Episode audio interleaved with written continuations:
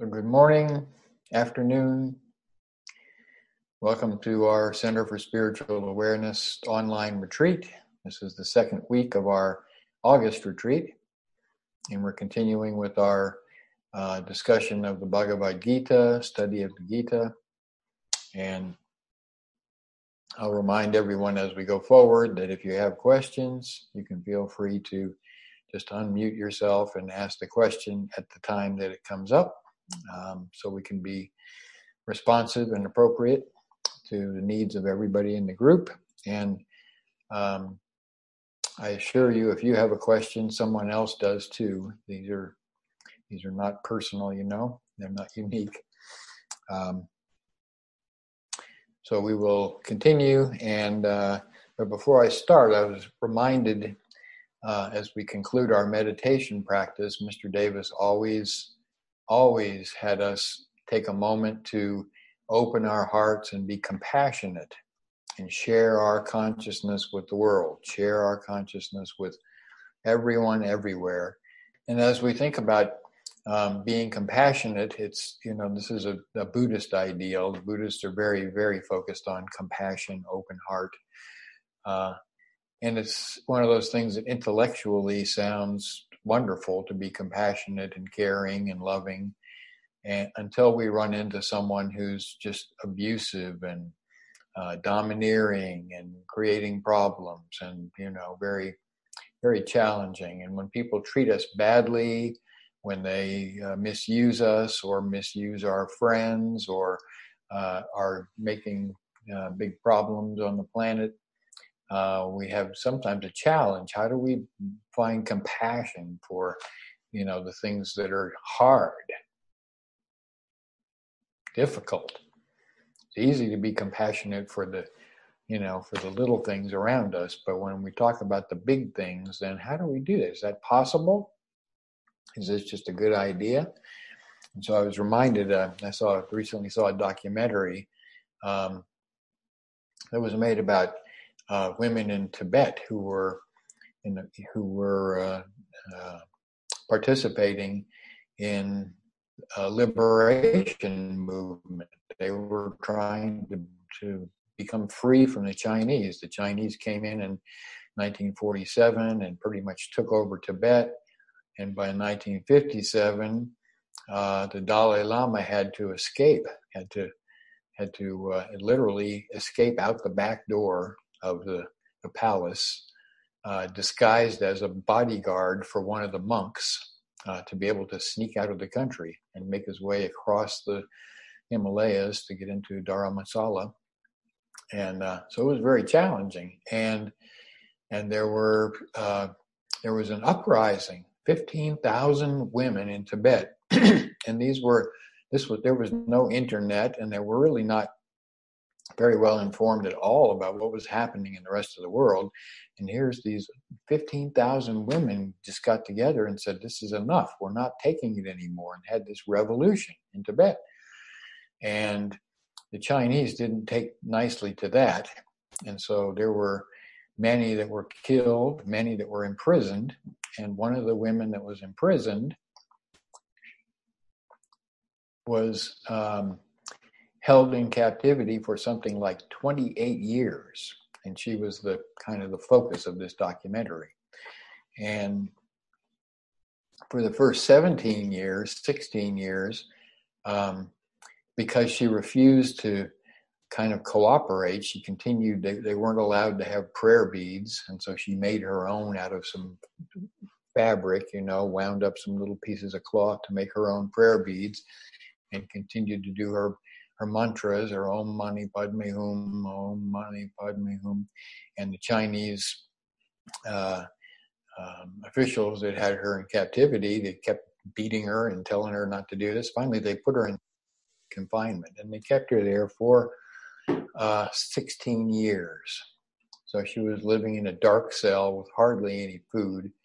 And finally, after 16 years, 17 years, they let her out but she remained in captivity for 28 years. And she said that she was just so dedicated to making it through this so she could get out and tell the Dalai Lama in detail everything that had happened. and out of the, I think she said 300 women that were imprisoned along with her, four survived. That's tough. So after 28 years, they let her out. She made her way back to the Dalai Lama in Dharamsala and told him her story and all the details, and she remembered everything. And, you know, and she was a very, very bitter woman. And so the Dalai Lama told her, he said, you must not think about these individuals, it's the system. You must have compassion for the individuals. And she said it took a long time, but she was finally able to come past this, you know, hatred and anger and anxiety and uh, and have compassion for those for her captors. So to learn to do this after that much, you know, it's something. That's really intense. So, and if she could do that, you know, we we haven't had quite that much. Nobody that I know has had quite that much of a challenge. We've had some serious things, but uh, but it's possible to open our heart to be compassionate. The Dalai Lama tells a story about one of the lamas that was in, that was also in cap, incarcerated, uh, taken into captivity at the time when he was escaping. And this fellow was in prison for something like 20 years and tortured and, you know, it was terrible, terrible conditions. And he got, when he got out, he was speaking with the Dalai Lama and he said, you know, the greatest challenge I was, I was facing grave danger. Grave danger. What's the grave danger? He said, I almost lost my compassion. So, you know, this is this is where we can come to. This is the place where we can see that every individual is God incarnate. And we have compassion for whatever suffering, whatever place they are. And when we can do this. Ron? So, hmm. Hey, Ron? Hmm. Ron? Yes. I had two two points uh, that I thought were pertinent. The first, when Dalai, when the Dalai Lama was asked who was your greatest spiritual teacher, without hesitation he replied Mao. And in my own life, uh, whenever I've had uh, someone that did what I thought was a terrible thing to me and my family, and I used a Buddhist practice, I took their picture and put it on my altar, and every day I would say, "May you be happy, may you be peaceful." May you be free from suffering. And I'd, I'd also say hello.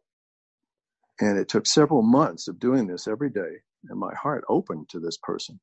And it was, it was, it, there was no more bitterness there. No, no more thinking about the harm that had been done. And mm-hmm. several years later, this person did the same kind of thing that was very hurtful to me. And so I found myself just filled with this bitterness again. So I put his picture back on my altar and did it again. And all that bitterness went away. And then several years later, he did it again, and this bitterness came back. And for the third time, I put his picture on my altar. And for the third time, I was successful to open my heart to him. So it's a wonderful practice to have to, I found it very useful. Good. Yes. And we can do it. And it's, as you say, it's a practice. You know, this is something. It's it, it doesn't. We're not trained to do this from youth. We have to learn to be looking in a different way. Um, and as we'll see in the in the Gita here, Mr. Davis reminds us that we can't solve a problem at the same level of consciousness it was created from. So if we're going to get past the upsets and get past the challenges and get past the suffering, we have to change our consciousness. We change our consciousness, we look at it from a new perspective, we move around it, over it, under it, but uh, but we can always um, handle it and get past it. So, so compassion. So uh, today we begin chapter 7. This is the chapter of wisdom and realization. Krishna is speaking about wisdom and realization, and this is this is a chapter where we really get into a, a, dissertation, an explanation about the nature of God. What is God?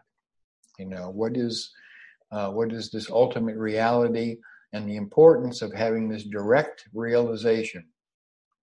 And again, Mr. Davis had this beautiful definition of realization, and that is to make real. That is to have direct knowledge and experience of whatever it is that we're looking at. So if we're looking at God, ultimate reality, Ishvara, we're talking about having this direct knowledge and experience. And this is important. Just having the information, just having a lot of knowledge and definitions and terms is not enough.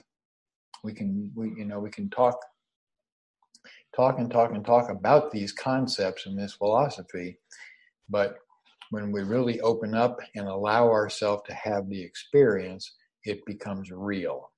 Then it's then it's something that we own and that we can operate from. Otherwise, it's just another good idea, you know. So, so we start off, and, and Krishna says, "Listen, Arjuna, I will tell you how you can know me beyond doubt by practicing non-attachment and surrendering yourself to me. I will tell you how you can know me beyond doubt. Again, not only to just intellectually know, but to realize, to experience, to go beyond thinking about, and to have this inner uh, realization. I will teach you the essence of this wisdom and its realization. When you come to master this, there's nothing further that remains to be known. So we we rid the mind of all the restricting tendencies, all of the influences. We, when we get rid of all the obstacles, all the things that, that are limiting, uh, that stand in the way, then what's left is this illumination of consciousness. Our awareness becomes clear, pure, that is, that we know and not know in an intellectual way, but we know because we've had the experience. You know, you walk outside your front door and you know what the temperature is. You know because you feel it, you have senses, you can tell exactly what's happening. In the same way, when you wake up and have this experience of awareness, consciousness, then you know then, when we go back and look at the philosophy, when we talk about the concepts and the descriptions and, and how we're pointing to this experience, it makes sense. All of a sudden, it all comes together and the questions go away because it's like, oh, I see what they're saying. I get it. Remember, again, you know, the, the description is not the thing, the map is not the territory. So we keep talking about how these things are and the talking is kind of a way of directing our attention, our awareness, so that we can have that experience for ourselves. And he goes on and says, Of 10,000 men and women, perhaps one strives for perfection. One out of 10,000. And of 10,000 who strive, perhaps one knows me in truth. So 10,000 walk by the door and they're just oblivious. And of the 10,000 that actually walk through the door and participate and engage and study, 10,000, one out of those actually gets it. Actually, you know, wakes up, actually is able to have this experience. And it's not because it's so difficult. It's it's just because there are so many distractions, so many things that are uh, going on. Uh, Mr. Davis says most people are just not sincere.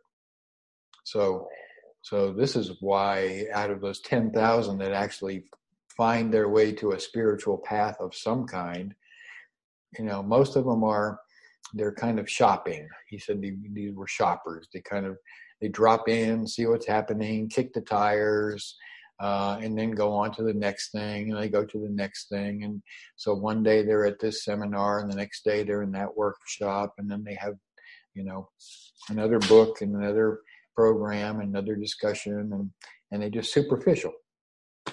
And uh, and many people are very egocentric. They feel themselves to be so separate, so isolated. The, the ego is so strong, uh, the sense of separation is so strong that they, they have a very difficult time getting past that. And he says many people are just not aware of their own potential. So they don't they, they don't realize that they have this capacity within them and so they don't aspire to be fully awake you know we see we hear stories about the dalai lama and the you know this monk who is or this lama who's in prison for 20 years and and the gravest danger he faces is the fact that he may lose compassion for his captors. You know we hear about those and we think wow that's a really special person. I cannot imagine myself being like that I cannot imagine that I have the potential to be like a Paramahansa Yogananda or a Roy Eugene Davis. They're really special. See, if we don't imagine that we have the potential, then we don't aspire. And that's what they say. They tell us, aspire. Just whatever I've done, you can do. You know, you remember when uh, uh, Roy tells the story when Yogananda ordained him, um, and he asked he asked Roy to kneel down, and he said, you know, uh, "Heal as I have healed, teach as I have taught, and initiate sincere seekers into the path of Kriya Yoga." And and Roy said his fellow minister there was a little bit surprised, and and he asked Yogananda. He said, he said, "You mean that Roy is to initiate?" And, and Yogananda's response was, Of course, and you too. The same God is in me that is in me is in you. And what I have done, you can do. So, this to be able to acknowledge that we have this potential within us to be fully awake, to be fully conscious, to be liberated in this life cycle. You know, this is a starting point is to say, yes, it's possible. I'm not sure how but I but it is possible and and in this possibility there is something that can lead and to guide and all I have to do is to follow the lead, you see. Do what the wise ones have recommended, show up, participate, practice, and notice that there is progress being made day by day, every day, every week, every month, every year. I look back and I say, wow, you know, I don't see dramatic changes in the short term, but when I look back over the arc of my life, pretty big changes, pretty major, you know, from here to there, from there to here. So, acknowledging that we have the potential.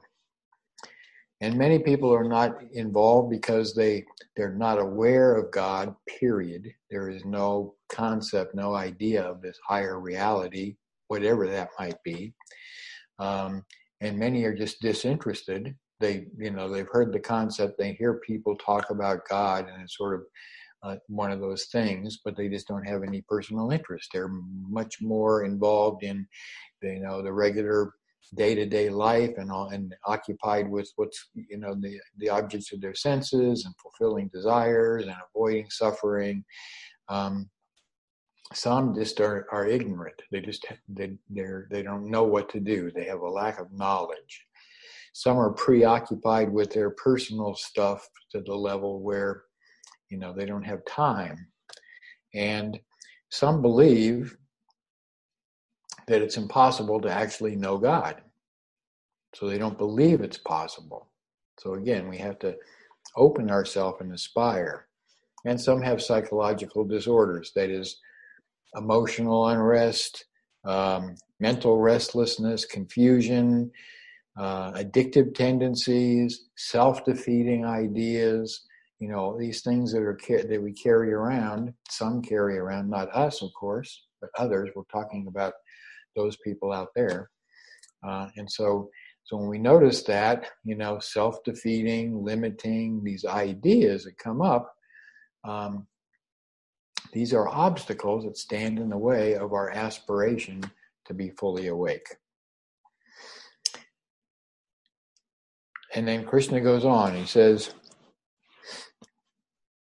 earth, fire, water, and wind, air, and mind, and understanding, and this eye sense. These are the eight aspects of my physical nature. So here, basically, he's describing Samkhya philosophy. He's saying there are five elements that is, earth, water, fire, air, and space or ether, together with manas, mind, buddhi, discernment, discrimination, and ahamkara, the sense of separation, the I maker. So these are the these are the eight characteristics of this expressive, manifest, individualized reality. and Roy says that when mind, when manas, when the mind is pure, it's sattvic, so this is we're open, receptive. Sattvas is the is this radiant, elevating, expressive aspect. When our mind is clouded, then rajas, rajas is is the passionate, activating. when the mind is clouded, then passion, then rajas is uh, dominant. And when we're when the mind is clouded and passive, then rajas makes us restless. So individuals are restless and moving around, having to do something, the next thing, the next thing.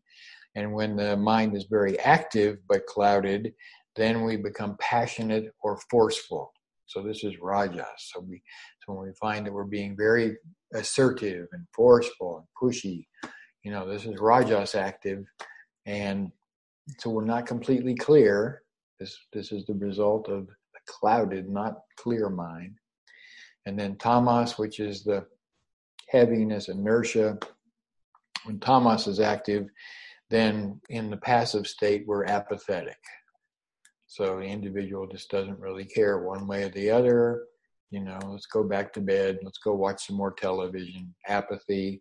And when tam- tamasic tendencies are, are activated, uh, they become destructive. So this is and we know some tamasic people out on the planet. We see some that are running around and being very destructive, and we say, "Oh, okay, you know, how, this is how we have compassion." Is say this person is actively tamasic.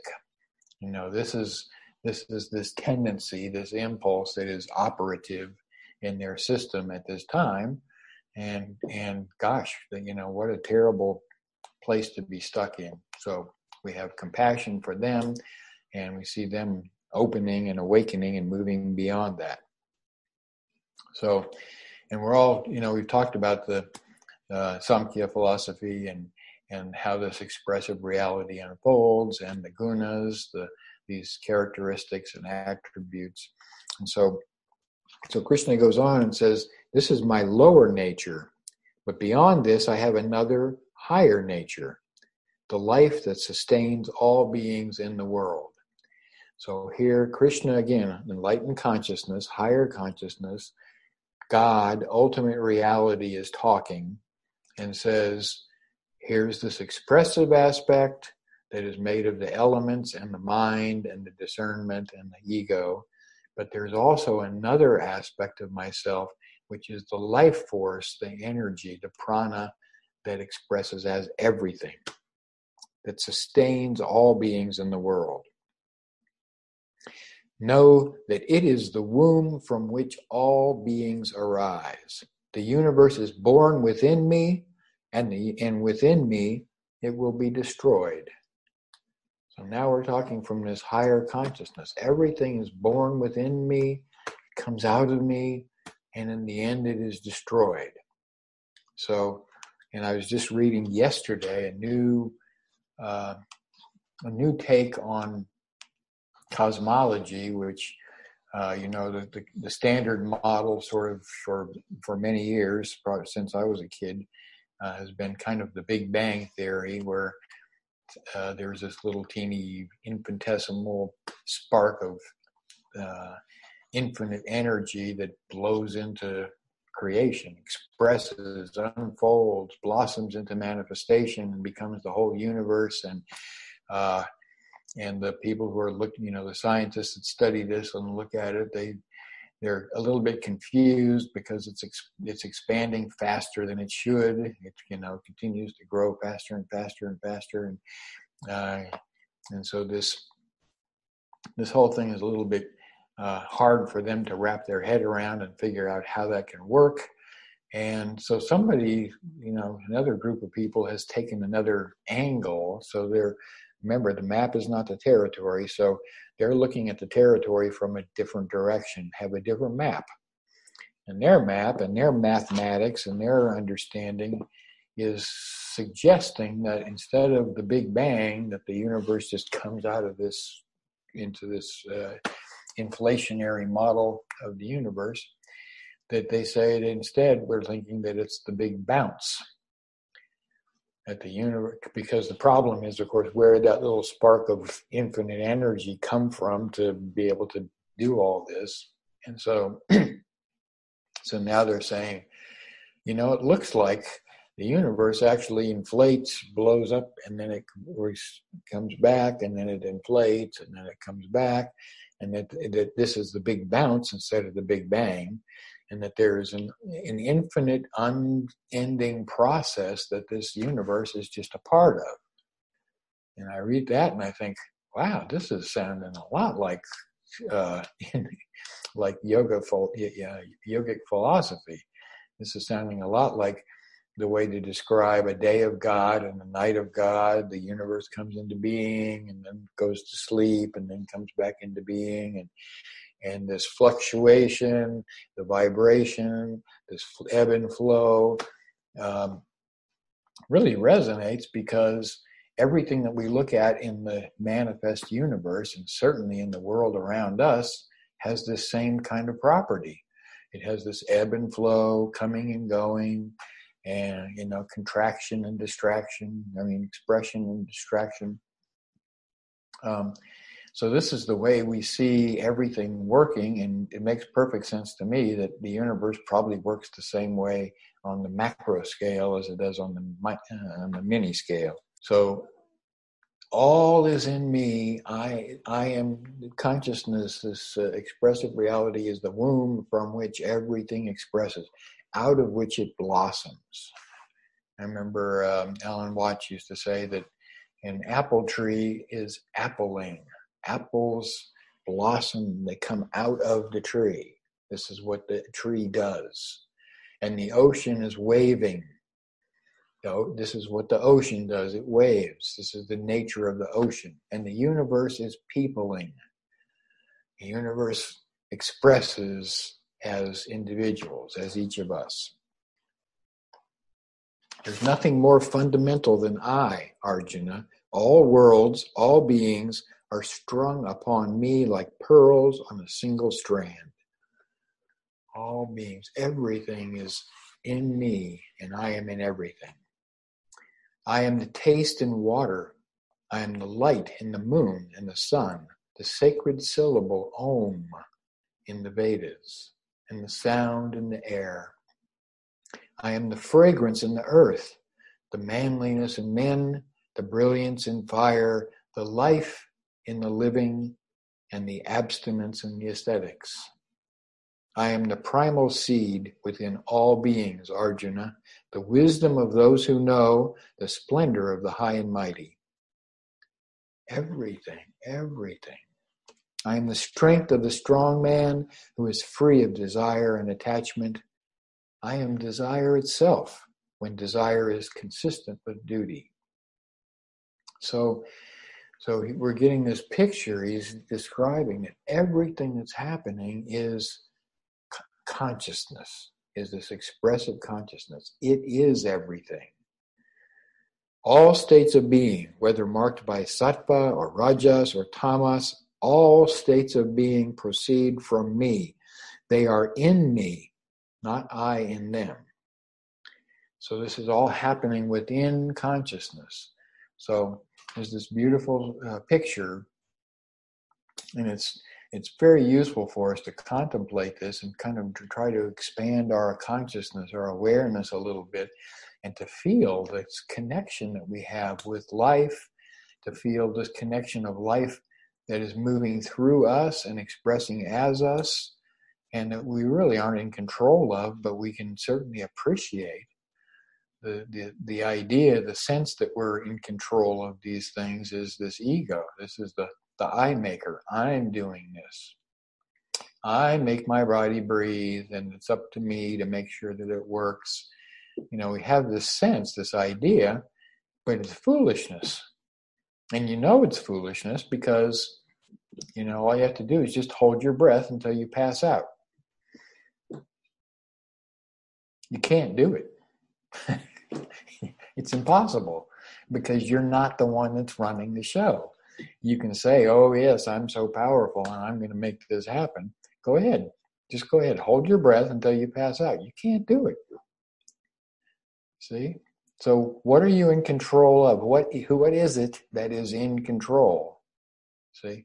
So, we, we have to lose this idea of separation and recognize life is this wonderful process and we're it and we're in it and we're participating with it because most men are deluded by states of being, they cannot recognize me. Because most men are deluded by the states of being, they cannot recognize me who am above these. Well, I am supreme, eternal. But those men who turn to me, turn to me, can penetrate beyond this wondrous power of mind, this magic that is created by the three gunas. We don't again this is this is where mr davis says a problem can't be solved um, by the same states of consciousness that produced it but men who turn to me can penetrate beyond this wondrous power of mine, this magic created by the three gunas. So we turn back to consciousness. We turn back to this experience of being. And in this way, we see through the illusion.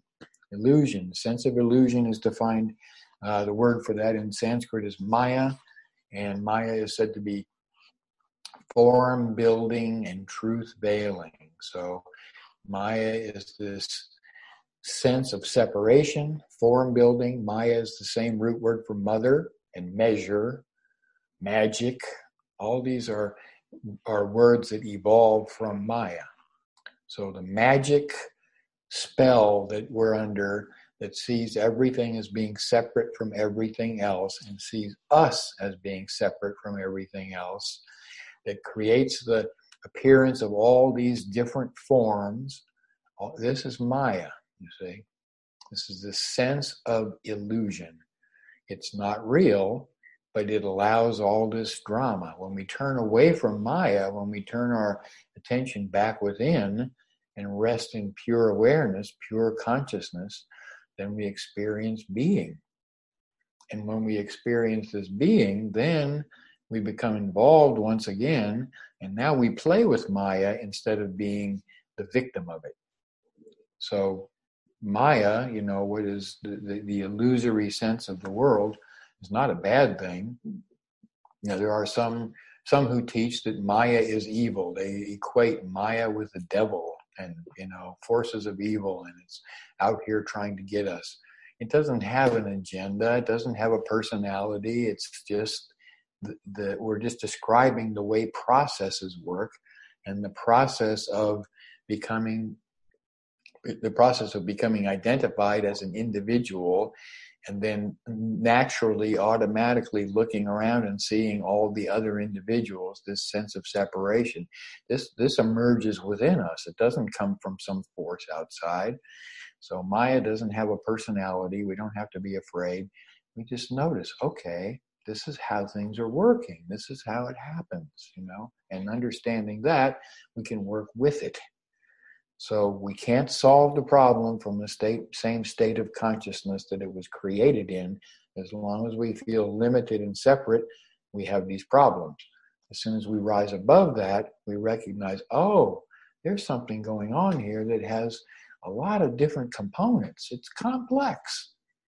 And and we see it from a different viewpoint, a different standpoint, we stop taking everything personally.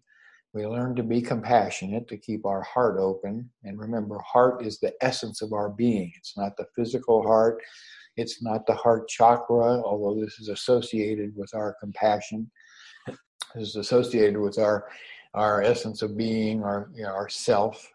Um, but it is much deeper than that. It is the feeling, the sense of me, of I. You know, this essence is is uh, my expressive reality, and so so we want to maintain this. Uh, we want to come to the place where we are open and aware and operating from this standpoint of connectedness. This is why in the in, in the Bhagavad, in the uh, Yoga Sutra, you know, we read where Patanjali said, in order to be tranquil, in order to really make progress, we should be friendly, compassionate, joyful, dispassionate, that is not attached and not with strong aversions, and we should rejoice for the good things that happen for other people. See, this is all rising above, rising above. Others are deluded by my power. They don't even attempt to find me and in their ignorance they sink into demonic evil. That's pretty heavy. So if you don't want to sink into demonic evil, if you don't want to be be uh, you know one of the forces of evil on the dark side of the force, um, then we want to wake up.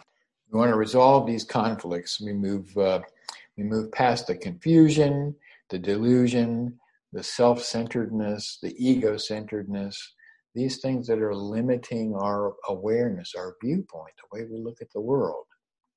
So we, we want to let go, we want to move, move, move beyond these things and wake up. Because nobody wants to be a demon, mostly. Unless you're in a superhero comic book, you know, the demons are the ones that always want to rule the world. Years ago, I used to uh, get together with a group of friends on Friday night and we would play darts, throw darts, and whoever won the darts that night on that had to be was responsible for being in charge of the universe for the next week. it's a lot of responsibility. All I can tell you is. Um, so we don't want to be we don't want to be evil. We don't want to be trying to take over the world. Just be awake. And I think that's a good place for today. Uh, tomorrow we'll talk about the virtuous, the various types of virtuous men and women. But this is good for Monday. First, are there any questions? Ron, could, could I ask a question, please? Sure. The ones that uh, I'm looking at this Sutra 14, those who take refuge in me alone transcended it. Do, do those that take refuge in Krishna, divine consciousness, they transcend it. Are they then outside this bounce, as you describe it, this coming and going, the delusions? They, they stand outside it like we would stand outside a dream. Is this world that comes and goes sort of like a dream and they're standing outside the dream, not no longer subjected to this back and forth, this bounce? Well, the the back and forth, the bounce is the nature of the world. So uh, it's not that we're that we're outside of it; it's that we're not the effect of it. That we are that we are we can engage mindfully.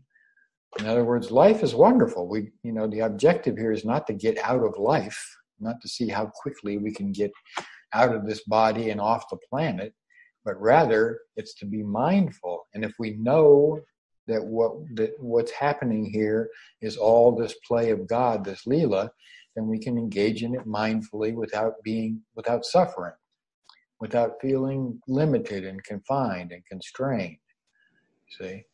So but the but the world continues to to fluctuate. Nothing stays the same. There's it's constantly in change. And if it's constantly in change, that means some people are going to think it's getting better, and some people are going to think it's getting worse. See? Hmm. But the fact is, it's just changing. So it depends on where you're looking at it from, whether, well, things are going in a good direction or things are really falling apart. That's all relative. if we're established in consciousness, if we're established in this higher center and we recognize the whole thing is constantly fluctuating and it's not good and it's not bad, it's just moving in this evolutionary unfolding manner and we can cooperate with it. You know, Mr. Davis, one of his uh, logos, the one that we have on the website, there is an enlivening power that's God. There's an enlivening power, that's Krishna, that's consciousness, that nurtures the universe, and we can learn to cooperate with it. So it's not about getting out, it's about staying in mindfully. Does that make sense? Could I ask just one further question on that? In, in some of the previous sutras, there's reference made to not returning, those that go through many, many lives. And he, even Krishna is saying the ones that no longer have to return to this mm-hmm. are those that are transcending. Say, say Yogananda, he mm-hmm. transcends this. Does that mean that he's going to perhaps to a higher dimension of what we're experiencing, those of us who have not transcended? Is that what mm-hmm. referencing when they speak of not having to return time and time again? Right. Right, and and again, and as Mr. Davis would remind us, I remember many times, and I will I will say the same thing, and that is I don't have personal knowledge of what happens in between lifetimes, but we can report. You know, we have the reports of those who claim to, and we have the basic philosophical principles, and that is that when we leave this physical plane, there is a more subtle one, this astral uh, prana, this energetic uh, being, and and we can relate to that. We can really have a good, pretty good concept because it's just like being in a dream. So in a dream, we don't have a material physical body, and so we can imagine, okay, well, when I leave this physical world, I'm going to be in this astral world, which is this dreamlike state. And then beyond that dreamlike state, beyond that, there is this causal, this level that is um, uh, that is um, comprised of ideas. So beyond of, of, concepts, this is the manas, the mind. So that we go to this mental level. So we have these layers that are described, and what they say is, you know, you make progress on this level, on this physical level, and whatever progress you make it goes with you. You don't lose anything. But if we haven't fully awakened then when we find that we are no longer carrying a body around we're in this astral dreamlike astral reality it's much more difficult to make progress. Just like it's much more difficult to kind of control your dream. Your dreams kind of, you know they they have no stability there's not so much tamas in the dream world and so there's there's no structure and things kind of just they just morph from one thing to another random and to be conscious and mindful and, and see our way through that it's much more difficult is what they say. So this birth that we have as a physical being gives us the stability the foundation the grounding to really go all the way and when we say go all the way, we're talking about being fully awake. When we're fully awake, then we don't have to fiddle around with these inner in, intervening levels or ways of expressing because they are all still short of uh, pure consciousness and they all and again you know in our philosophy we go back and study and they say you know you hang you're going to hang around in the astral world until you either make progress and break through to this mental level, to this causal level, or until you're called back in, your your conditionings, your karma draws you back into involvement on the physical level, and you take another birth. So, so we are bouncing back and forth from either from astral to physical, or from astral to causal, from causal to more subtle. So, so these are all just kind of, you know, levels in the game. And what the yogis tell us, what our masters tell us is, you know, you can continue to play that for a thousand million lifetimes, or you can just wake up. And if you just wake up, then you are there. And no matter where you find yourself, no matter where you are led to express, you'll always be awake. See, always. You will never fall back. You'll never uh, get stupid again. You know. So, so, and that's why Roy said, "Get with it." You know, get it, get do it now. Your life is going to be better in this, the rest of this incarnation, and you won't have to return. It doesn't mean that you won't, it just means you don't have to. There's no compulsion. You're no longer the effect of outside causes and effects, I mean, the forces. That makes sense? Yes, thank you very much. It's very helpful. Good. All right. And we'll be back tomorrow, continuing in chapter 7 with the Gita. So thank you all.